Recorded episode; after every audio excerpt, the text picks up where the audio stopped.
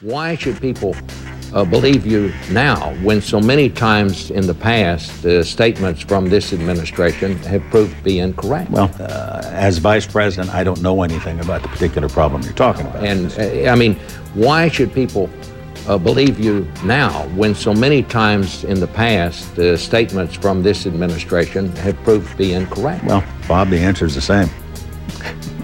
you can ask, but you get the same answer. I mean, why should people uh, believe you now when so many times in the past uh, statements from this administration have proved to be incorrect? Well, Bob, the answer is the same. I mean, why should people uh, believe you now? Bob, the answer is the same. you can ask, but you get the same answer. The statements from this administration have proved to be incorrect. Well, I think that's a ridiculous notion. it's a ridiculous notion.